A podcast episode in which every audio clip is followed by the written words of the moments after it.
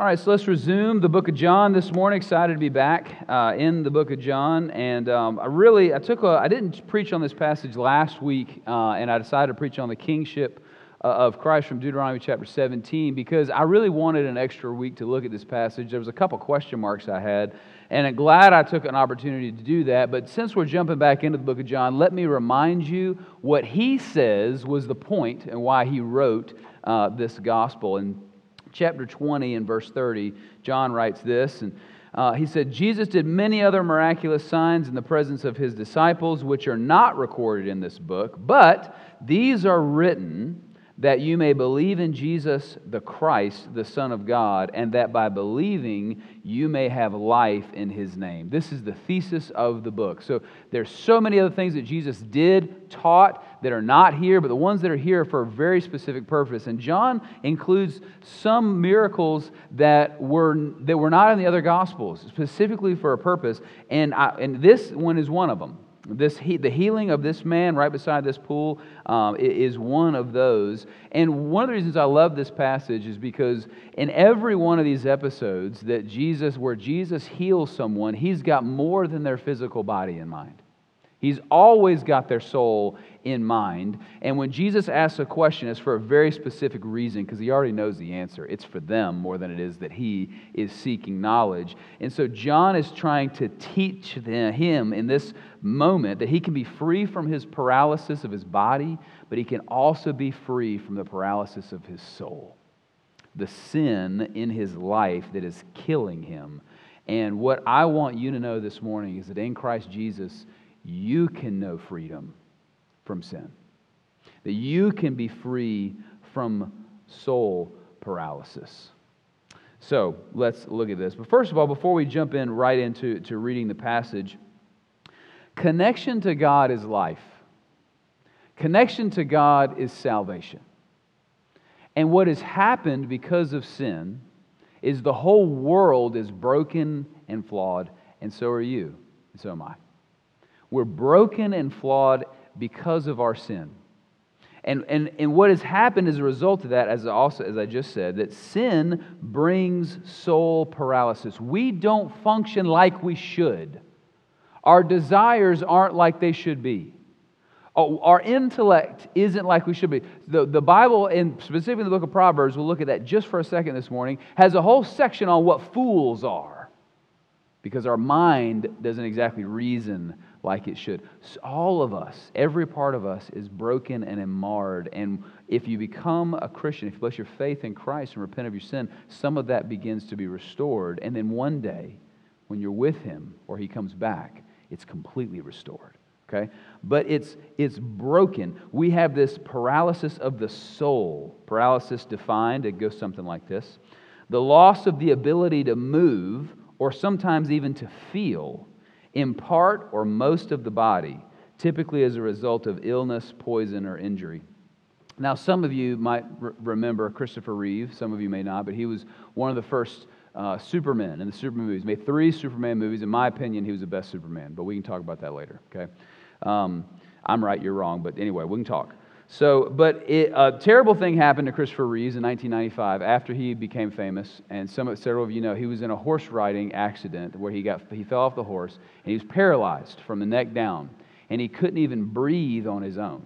He had a, a, a trach and a, and a, ventilator, and he had to live the rest of his life uh, in in that kind of uh, paralyzed state. And what is fascinating about him he, and his wife, it really is a remarkable story about how he still lived his life even though he was paralyzed. And he did so much for the paralyzed community and for research. He really is kind of an inspiring character when, when you study his life. But here's the reason why I bring it up um, he was Superman, bulletproof. You know the phrase, able to leap tall buildings in a single bound. And then he was paralyzed and couldn't even breathe on his own. And that's a great illustration of what happened to us because of sin. Adam was like Superman. No sin, perfect relationship with God. The world was like that. And then sin came into the world and completely paralyze the world in us Now, we may not realize it, we might not even be aware of it, but our soul is on a ventilator. And we desperately need the redemption of God. We desperately need Christ and He, Christ alone, to heal our soul from this paralysis and to recover. And so that's what we're going to talk about today. And Jesus is very serious about that. You'll see it in this passage when he goes back to this man that he's healed and said, Hey, if you don't repent, something worse is going to happen. All right, let's look at the passage together. John chapter 5. I'll begin reading in verse 1. This is God's, this is God's word. Sometime later, Jesus went up to Jerusalem for a feast of the Jews. Now, there in Jerusalem, near the sheep gate, a pool, which in Aramaic is called Bethesda, and which is surrounded by five colonnades, here a great number of disabled people used to lie the blind, the lame, the paralyzed. One who was there had been an invalid for 38 years. And when Jesus saw him lying there and learned that he had been in this condition for a long time, he asked him, Do you want to get well? Sir, the invalid replied, I, I have no one to help me into the pool when the water is stirred. And while I'm trying to get in, someone else goes down ahead of me. Then Jesus said to him, Get up Pick up your mat and walk. At once the man was cured. He picked up his mat and walked. And the, on, the day on which this took place was a Sabbath. And so the Jews said to the man who had been healed, It is the Sabbath. The law forbids you to carry your mat. But he replied, The man who made me well said to me, Pick up your mat and walk. So they asked him, Who is this fellow who told you to pick it up and walk? The man who was healed had no idea who it was, for Jesus had slipped away into the crowd that was there. Later, Jesus found him at the temple and said to him, See, you are well again. Stop sinning, or something worse may happen to you. And the man went away and told the Jews that it was Jesus who had made him well. The grass withers and the flower fades. The word of our God will stand forever. Let's pray together. Father in heaven, as we look at your word this morning. We ask for your help. I ask for your help. Lord, I pray that the words of my mouth and the meditations of our hearts together would be acceptable in your sight and that you would help us to worship you over your word. And we ask this in Jesus' name. Amen. Here's a big idea this morning there is freedom from sin available to you. But step one is taking your sin as seriously as God does. There is freedom from sin that is available to you, but step one is taking your sin as seriously as God does. Now, I'm going to argue in, in just a minute that this man is in habitual, repetitious, chronic sin that he has that he continues to be in a pattern of and that I think actually caused his paralysis in the first place. We'll get into that in just a minute. But the reality is that for many of us, sin, there is an aspect of sin in our life that is repeating and that is chronic and that we can't get over for whatever reason, and it needs to stop. And what I want you to know is that it's available to you. The freedom is available to you. See, for some of us, we're in love with our sin. We don't want to stop, we like it. For others of us, we're, we're, we don't like it, but we've become comfortable with it. Maybe because we're hopeless about it.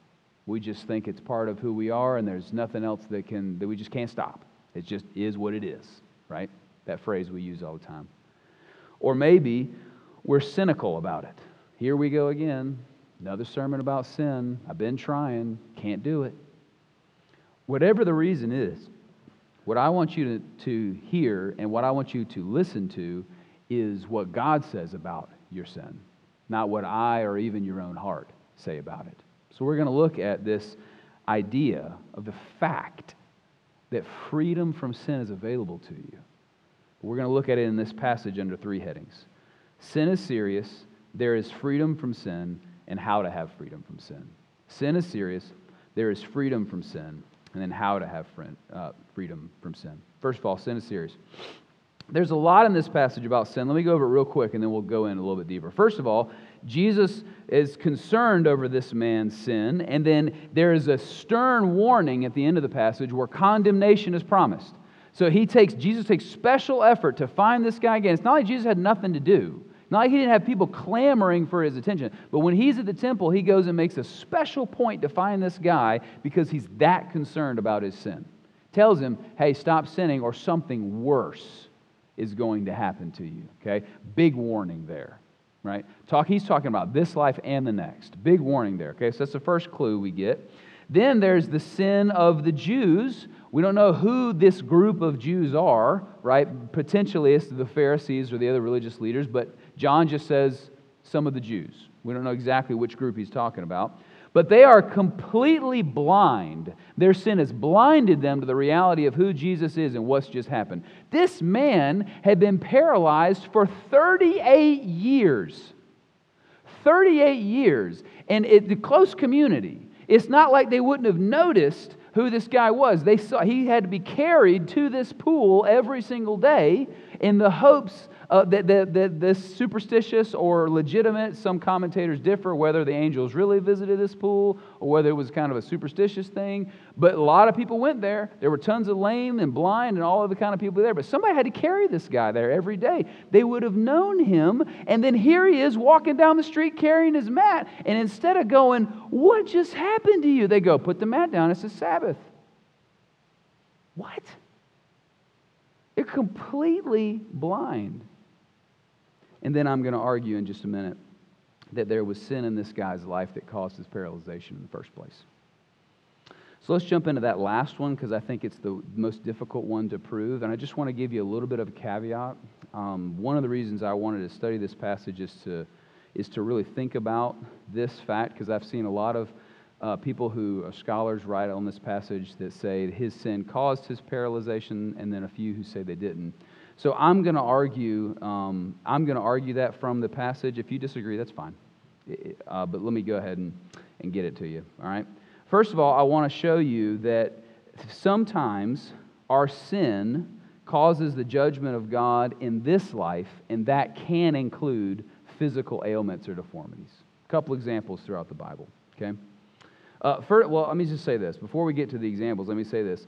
The difficulty that you're experiencing in your life right now could have nothing to do with your sin.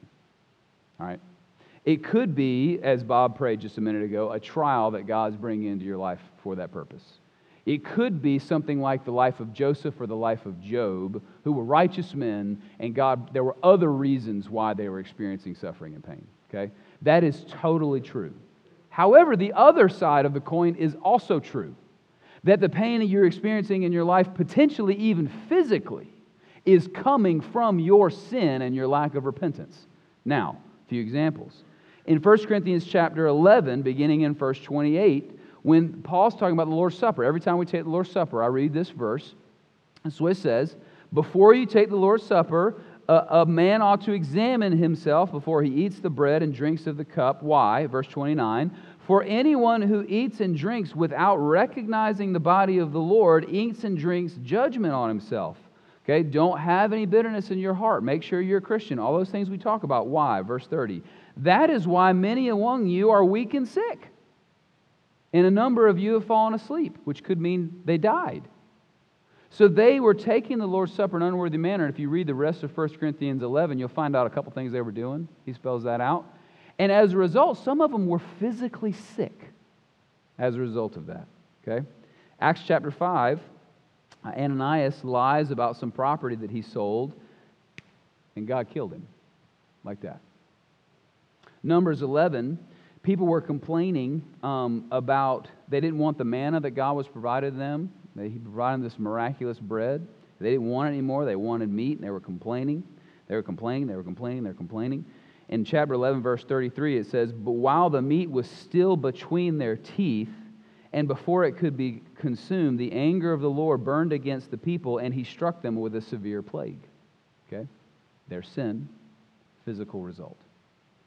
Um, Genesis chapter 19, the men of Sodom are struck with blindness when they want to gang rape the, the angels.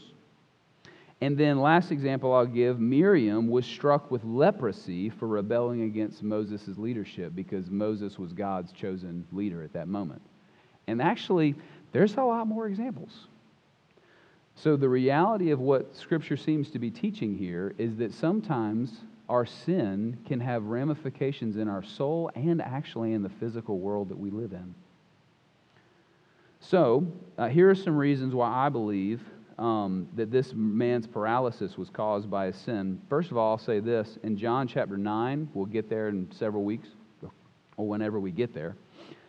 Um, there's a man who has who's lame, and Jesus says in chapter 9, verse 3, that neither this man nor his parents sinned, but this happened so that the work of God might be displayed in his life. In other words, this guy's condition wasn't caused by his sin. It just happened so I could do this miracle. Okay, that's what Jesus is saying in chapter 9. But I believe in this specific scenario that it was this man's sin that caused his paralysis for this reason, for these reasons. First of all, it's Jesus' question. Jesus never asks a question accidentally. And he never asks a question to seek information. He knows the answer to the question. He asks a question for the person that he's asking the question to. And isn't it a fascinating question that he asks this guy? Don't you want to get well? Isn't that interesting? Why? Because the guy was just playing around. He didn't want to give up his sin. Second reason, his response to that question, okay? His response to the question, what he said is, Sir, he says, I, I, have no one to help me into the pool when the water is stirred when I'm trying to get in. Someone else goes, in, goes in, down ahead of me. And what I'm seeing in this passage, is particularly when you're looking at the Greek, is this is, he may be being extremely sarcastic. He may be making an excuse. Or maybe he's completely hopeless and he's lost all belief that he can actually be healed. And he's just there because that's what he's always done. And he's just going through the motion. Or maybe he's completely apathetic about his sin in general. All of those are sinful responses. And then there are two, two last reasons why I believe that this paralysis was caused by a sin. The main one is Jesus' warning to him at the temple after he was healed. That's the main reason. Jesus takes special care to go find this guy and say, Stop sinning, or something worse is going to happen to you. Like, I've given you this, now stop or something worse is going to happen. And also, this guy never, I mean, most, a lot of the times when, when Jesus heals someone, you'll see the person thank Jesus and ask if he can follow him. And this guy does none of that. In fact, whenever he finds out that it was Jesus that healed him, he goes and tattles on him to the, to the, lead, to the Jews, most likely the Pharisees. So, for those reasons, for those reasons, I, I, think that his paralysis was caused by his sin, and it's one of the reasons why Jesus gives him and us this stern warning about our sin. And I think the warning is don't play with sin. It's going to have ramifications. You, you read, you heard the passage I read in Genesis. It's crouching at your door, and its desire is to destroy you. Don't play with it. You'll pay for it either in this life or the next. But the good news of this passage and so many passages of Scripture is that there is freedom available to you. There is power available to you in Christ to be healed from your soul paralysis. Question How did the rest of the people find healing in the New Testament for their soul? What was the remedy? They placed their faith in Christ, and they did what after that? They followed him. Placed their faith in Christ, they repented of their sin, and they followed him. And over time, what happened is the sin that was in their life started to lose its grip. And that's what God calls us to do. Now, here's the question Is there chronic and repeating sin in your life? Sin that maybe you've grown hopeless about. It's just something I can't change. sin that maybe you're apathetic towards or not even fighting against anymore, or perhaps never have in the first place. What I want you to know from this passage is that there is freedom from that sin available to you. And the lie that you may be believing that it's just going to be with you forever is just that. It's a lie. And it doesn't have to be your story. The next thing we see in these passages is that these Jews were so blinded by their sin that they did not even appreciate the miracle. They were so prideful that they couldn't even see what was standing right in front of them. They were so prideful that they added to God's law about the Sabbath.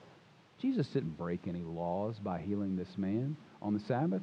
This man didn't break any of God's law by, by carrying a bed made of straw uh, as he was walking through. These were man made laws that these prideful, audacious men, can you, what kind of person says, I'm so holy that I can add to God's law because he didn't get it right the first time? And so they, in the Mishnah, which was their addition to the law of God, there were 39 types of work classified, and one of those was actually carrying a, straw bed. And they were so blinded by their pride that they can't even recognize that a man who had been paralyzed longer than I've been alive is now walking. He, they are what the Bible calls fools. And we'll talk about that a little more when we get to dive into the Pharisees specifically. But the Bible calls them fools, and what a fool is, is someone who's out of touch with reality. If you're in a house and small kids, and a two year old reaches up and touches the stove and burns their hand, this has happened in our house. You would be, you would help them and, and you would help them and comfort them, but you wouldn't scold them at like, like, I can't believe you did that. You're so silly. Because they, they didn't know. They know now but you would a 14 year old because they know better. You would say, that's, that's foolish. You are outside of the bounds of the reality that you know. That's what a fool is. You, you're, you're outside of the bounds of, of reality. And what these men were, were outside of the reality that they are crippled by sin. And they shouldn't be so audacious to think that they could add to God's law, amongst other things. We'll get into that later. There's more I could say there about what the Bible says about being a fool and how they are a good example of that, but we'll get to that on another day. Point number two sin is serious. This is what I want for you. I want you to see. I want you to see that your sin is serious, but the second thing I want you to know is that there is freedom from sin. Look at the, the, the freedom that Jesus offers in this passage in verse 14. Later, Jesus found him at the temple and said to him, See, you are well again. Stop sinning, or something worse may happen to you. Jesus, Jesus offers freedom from sin. Now, one of the things, one of the reasons we engage in sin is because we think it's going to bring us happiness. And what happens is the more we engage, the more unhappy that we become. And the more God can't stand it. What Jesus, te- or John teaches in, in chapter 8 uh, the words of Jesus in verse 31. It says, To the Jews who had believed him, Jesus says this If you hold my teaching, you really are my disciples. Then you will know the truth, and the truth will set you free. Two truths I think Jesus has in mind here. Number one, that we are broken and marred with sin. We need Jesus to heal our soul. And number two is that you need to follow Jesus to learn how to stop sinning, and secondly, to have the power to do it. I think Jesus was giving this man great advice stop sinning. But I also think he was giving him an implicit invitation come follow me. And he didn't take either. There is freedom from sin. Now, I'm going to do this, this quickly, and I'll tell you why in a minute, but I want to show you that there is freedom from sin. What Jesus did on the cross is he made it possible for us to come to him. And he paid the penalty for our sin with his blood, and he gave us his perfect righteousness with his life. That's why when we take the Lord's Supper, there's bread and cup. Perfect record, payment for our sin. Okay? That's why we do that every time. Jesus gave us his perfect record. We are now free from the penalty of sin if you're in Christ. If you're not in Christ, you are not free from that penalty, and you will bear it. Please come to him. But if you are in Christ, you are free from the penalty of sin because God has given you his righteousness. Okay? Secondly, Jesus offers us his spirit to come into us and clean us from the inside out. We're not only free from the penalty of sin, but we're free from the power of sin. Romans chapter 6, verse 11. In the same way, count yourselves dead to sin, but alive to God and Jesus Christ. Therefore, do not let sin reign in your mortal body, so that you obey its evil desires, as if you have a choice, because you do in Christ Jesus is the first time that you actually have the power to say no to sin. Otherwise, He wouldn't command it. You have the ability. Therefore, do not let sin reign in your mortal body. Count yourselves dead to sin, but alive to God in Jesus Christ. For so many of us, we don't believe that. You don't believe that in Jesus Christ, the Lord of glory, who came down from the heavens and died for our sins and rose again from the dead and ascended and sits on the throne of the universe, that in Him there is power for you to stop doing what is killing you. And there is. In Him, the power of sin does not have to dominate your life anymore, friend free from the penalty, free from the power, but unfortunately, we're not free from the presence. We know that. It's still around, even if you're in Christ. Romans chapter 7, Paul talks about this war. He, listen, if there's anybody who was a Christian, it was Paul, right? He talks about this war that's within him. He wants to do right, but he, he can't.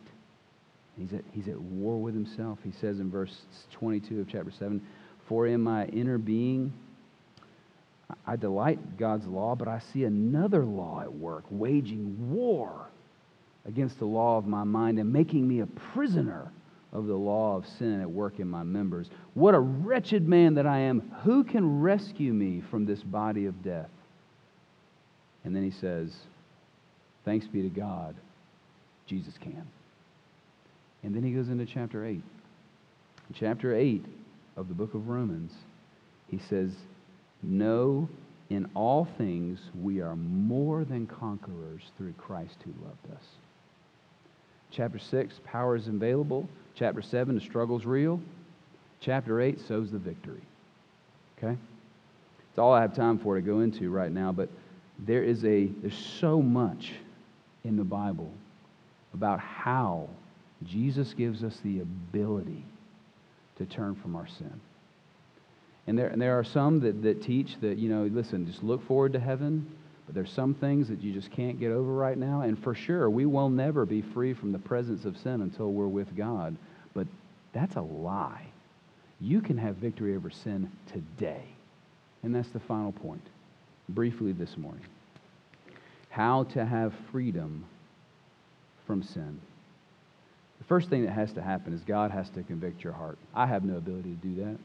Other people in your life have no ability to do that. We can show you the truth, but God has to convict you. You have to have legitimate sorrow from your sin. You know, raising kids, sometimes, you know, one smacks the other one. You know, I smack, you know. Tell your sister you're sorry. Sorry. You know, they, they don't want the consequence, but they're really not sorry about the action. That's not conviction. Conviction is being broken over what you've done, not simply the consequence of what you've done. And then the deep seated belief that God wants you back. The deep seated belief that you can come back, not because you're good, but because of what Christ has done. Acknowledgement of sin, belief that God wants you back and you can come back in Christ Jesus. And then the repentance and the resolve to stop. I love what um, John Piper has said. I've heard Foster say it before. I've heard other people say it before that some of us aren't really struggling with our sin. We're just giving in. We're not really fighting. We're not really making war. We're not really doing what is necessary. Believe, repent, resolve to stop. Now, I've got a couple minutes left, and this is what, this is what I want to say. Y'all, y'all look at me listen up. There's some things in your life. Here's the question that we've been asking today Is there chronic, repetitious, habitual sin that you've thought about, you've tried to fix, you can't fix? Maybe you're hopeless about it now. And it's, it's there, and me preaching the sermon, actually, at the moment, it doesn't feel like it's helping you. It actually feels like it's about it's making it worse. Okay? Here's what I want you to hear me say. There may be reasons that you're angry. There may be reasons that you're bitter. There may be reasons that you are hopeless or whatever the sin is, okay? Whatever the sin is, lustful, sexual sin is one of the big ones in the Bible, that you're not even aware of there's a, there's a, you, the symptom you, you're, you're frustrated with, but you don't know the root of it. You may need someone else to help you with that. And if you're serious about your sin, you'll ask someone. I'm available. You know, if, I, if I'm not a good person, there's plenty of people in this church. Laura w- would be a wonderful resource. I talk to Laura all the time. You know, I, when I grow up, I want to be like Laura, you know. But there, there are some times where you need help figuring it out. And part of the resolve to change is admitting that and saying, I'm done with it. One of the commentators I read, D.A. Carson, said this. He said, The first step towards wholeness is a deep desire for it and believing it's a reality. If there's chronic, repeating sin in your life, and it just isn't going anywhere. Let's talk. Because there may be a deeper thing going on that you're not even aware of. And you might need some help bringing that out. But here's the point, okay? Here's the point. If you leave with anything, leave with this. Sin is serious. It can destroy you. But there is freedom available in Jesus Christ. Now, here's what we're going to do. Joseph's going to come up here and play uh, just one verse um, of He Will Hold Me Fast. And I just want you to sit there silently and reflect and just ask God this very simple question. Maybe you know what it is, and it just popped on the forefront of your mind, that sin. Maybe you need a minute to ask God's help, okay? We're going to take just, not long, we're going to take just a, just a minute or so, and we're going to pray. Ask God to convict you of your sin, and then we'll sing our final song and, and we'll go from there. Okay?